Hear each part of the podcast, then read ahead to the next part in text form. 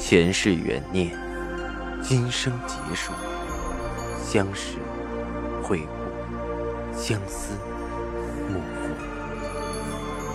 忘川河畔孤等，三生石前许愿，浮华落尽，只余情深入。欢迎收听由喜马拉雅出品的《情似故人来》，作者。文安初心忆故人，蒋波，魅影，明月照经纶，木千林。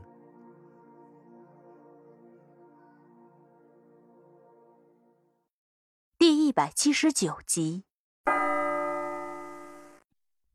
二人前脚刚走，赵世南把单宇找来，吩咐道：“备车，我去趟马旅长那里。”马旅长叫马君谦。和赵世南熟识多年，是原来的马户军师。北伐战争后收编在某师麾下，原和省主席交好。西山派和改组派之争中也受了些影响，但毕竟手握重兵，国民政府也不敢强行施压，最终还是位居原职，镇守着淮阳地带。赵世南到了马旅长那里，几番寒暄后，直奔主题问着。君谦，这次上面亲自让程月锦参战，是个什么意思？一朝被蛇咬，十年怕井绳。上面的意思有时不仅仅是一句话，更代表着一种政治风向。也许又是什么斗争，准备拿自己当枪使。赵石南吃这亏吃多了，这回自然也是谨慎小心。马君谦整日操兵练军。并未听得这些事，但他在南京国民政府交好的人多，拍着赵世南的肩膀说道：“世南，别急，我只有打电话给你探问。今儿咱们弟兄俩聚在一起了，恰好喝两杯。”说着，一边吩咐人备下酒菜，一边打电话询问着。这事也是人托人，马君谦的电话打了之后，对方答应给探问，挂了电话。马君谦和赵世南在后院的亭子里摆了桌酒菜，边聊边喝起来。赵世南认识马君谦的时候，大概是十多年前。那时的赵世南年少轻狂，马户军时意气风发。一转眼就到了如今，两人都经历过一番世事变迁。马君谦的右肩在一次围剿里负了伤，如今端酒杯都成了问题。而赵世南还不到三十岁的年纪，神色憔悴，头上已经渐生华发，看着比实际年龄老了好多。马君谦和赵世南就着和风暖软，紫薇飘香，不知不觉喝了不少。马君谦问着：“你夫人还是没消息？”赵世南的心一揪，摇了摇头。这些年他一直在四处寻找。有人说在上海见了杜恒，他忙赶过去，却没有见到。有人又说在杭州见到杜恒，他又追过去，却依然不是。有人说杜恒在丝绸店，有人说杜恒在学校，有人说杜恒去了妓馆，什么说法都有。赵世南不管真假，只要有人给他一点风，他就奔过去，却都不是。尤其听到妓馆、酒家这些去处，赵世南的心简直像被油煎一样火烧火燎。相思几乎让他摧枯拉朽的崩塌，原本好好的身子如今变得不堪一击。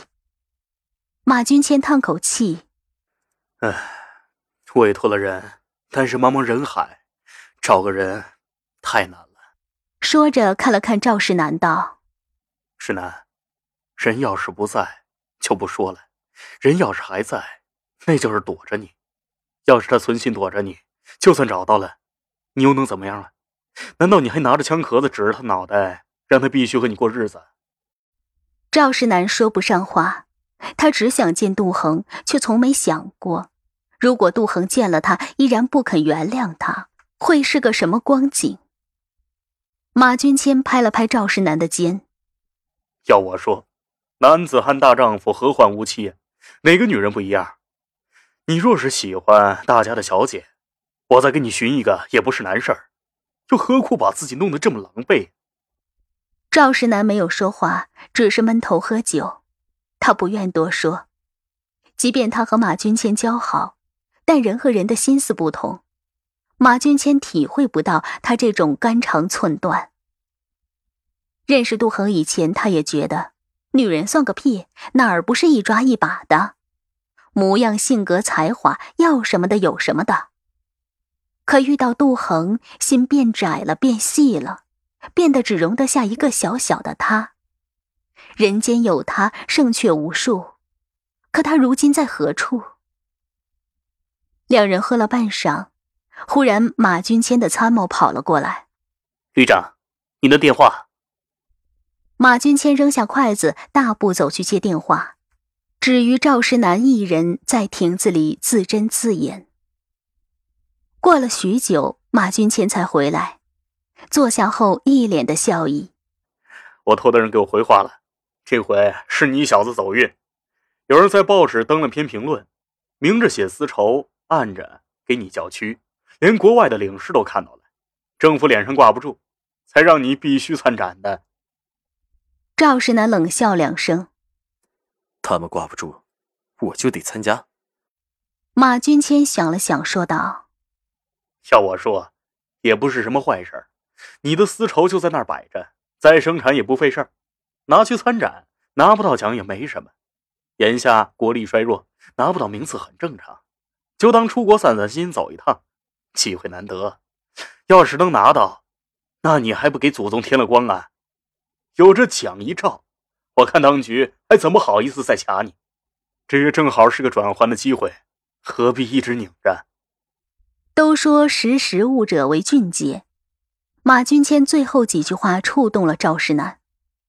如今两派相争已经是过往云烟，趁着这个契机和当局转换关系也是个出路。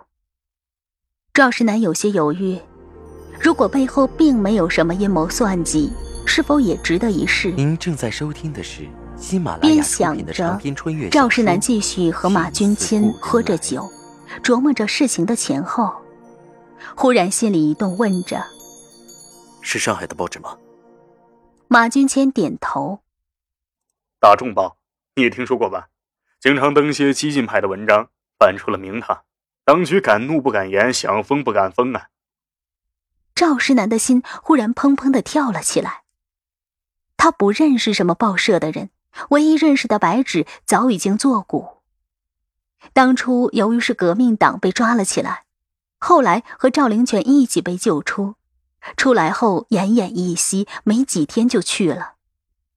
家里托了不少关系，才把遗体运回来。却是看到遗体，不知道是个多么惨烈的情状。白纸的母亲当时就疯了，没几天也随着女儿一起去了，让人唏嘘不已。赵石南还曾送去不少的祭奠。除了白纸。还有谁会用报纸做武器为他叫屈？赵石南忽然觉得全身的血都要沸腾起来，他一把抓住马君谦的胳膊。写文章的人叫什么？这我没打听。马君谦看着赵世南的脸上忽然神采大作，整个人都像要燃烧一样，眸子闪亮。这样的赵世南，他已经多年没见过了。马君谦赶紧站起来，快步向前屋走着。我是刘去问。赵世南也坐不住，跟着马君谦一起到了前面的办公区。马君谦摇了电话，转过去大声问着：“报纸上那篇文章谁写的？男的女的？”如此这般问了几句后，挂了电话，对赵石南说着：“叫马欣，是他们的一个记者，是个女的。”赵石南的眸子里。已经快要放光了。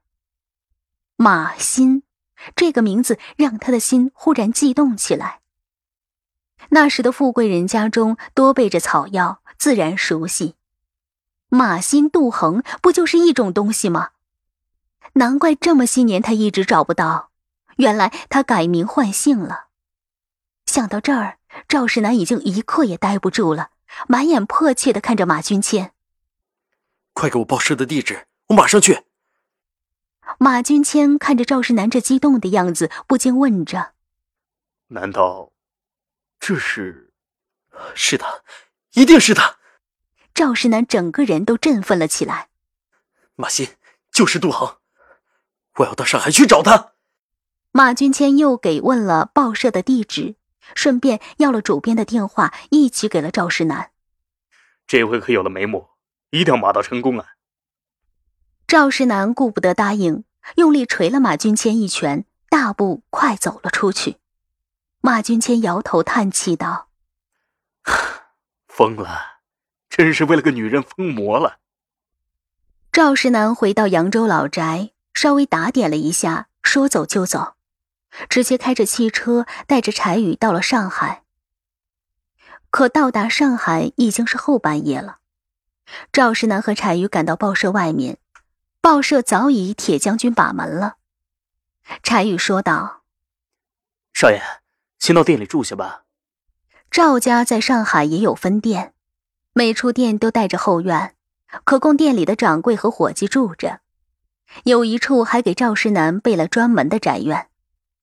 赵石南每次来上海都会住在那里。那晚的赵石南心几乎都要跳突了出来。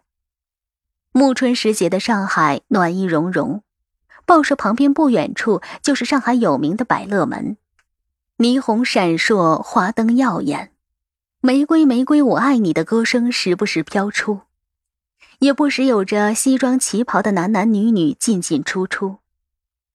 赵世南那夜格外有兴致，摸出怀表，借着霓虹灯的光看了一眼，已经是凌晨三点，对柴宇兴奋地说着：“不去了，就在车里等，等他明早一上班就能看到。”柴宇点头应好，想着即将看到少奶奶，心里也有些激动起来。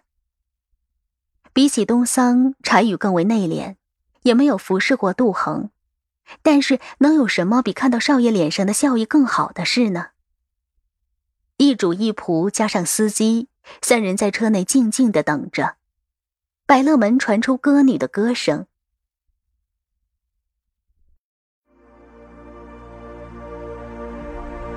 听众朋友，您刚刚收听到的是喜马拉雅出品的长篇穿越小说《情似故人来》，作者文安初心。忆故人，播讲，魅影，明月照经纶，莫千林。更多精彩有声书，尽在喜马拉雅。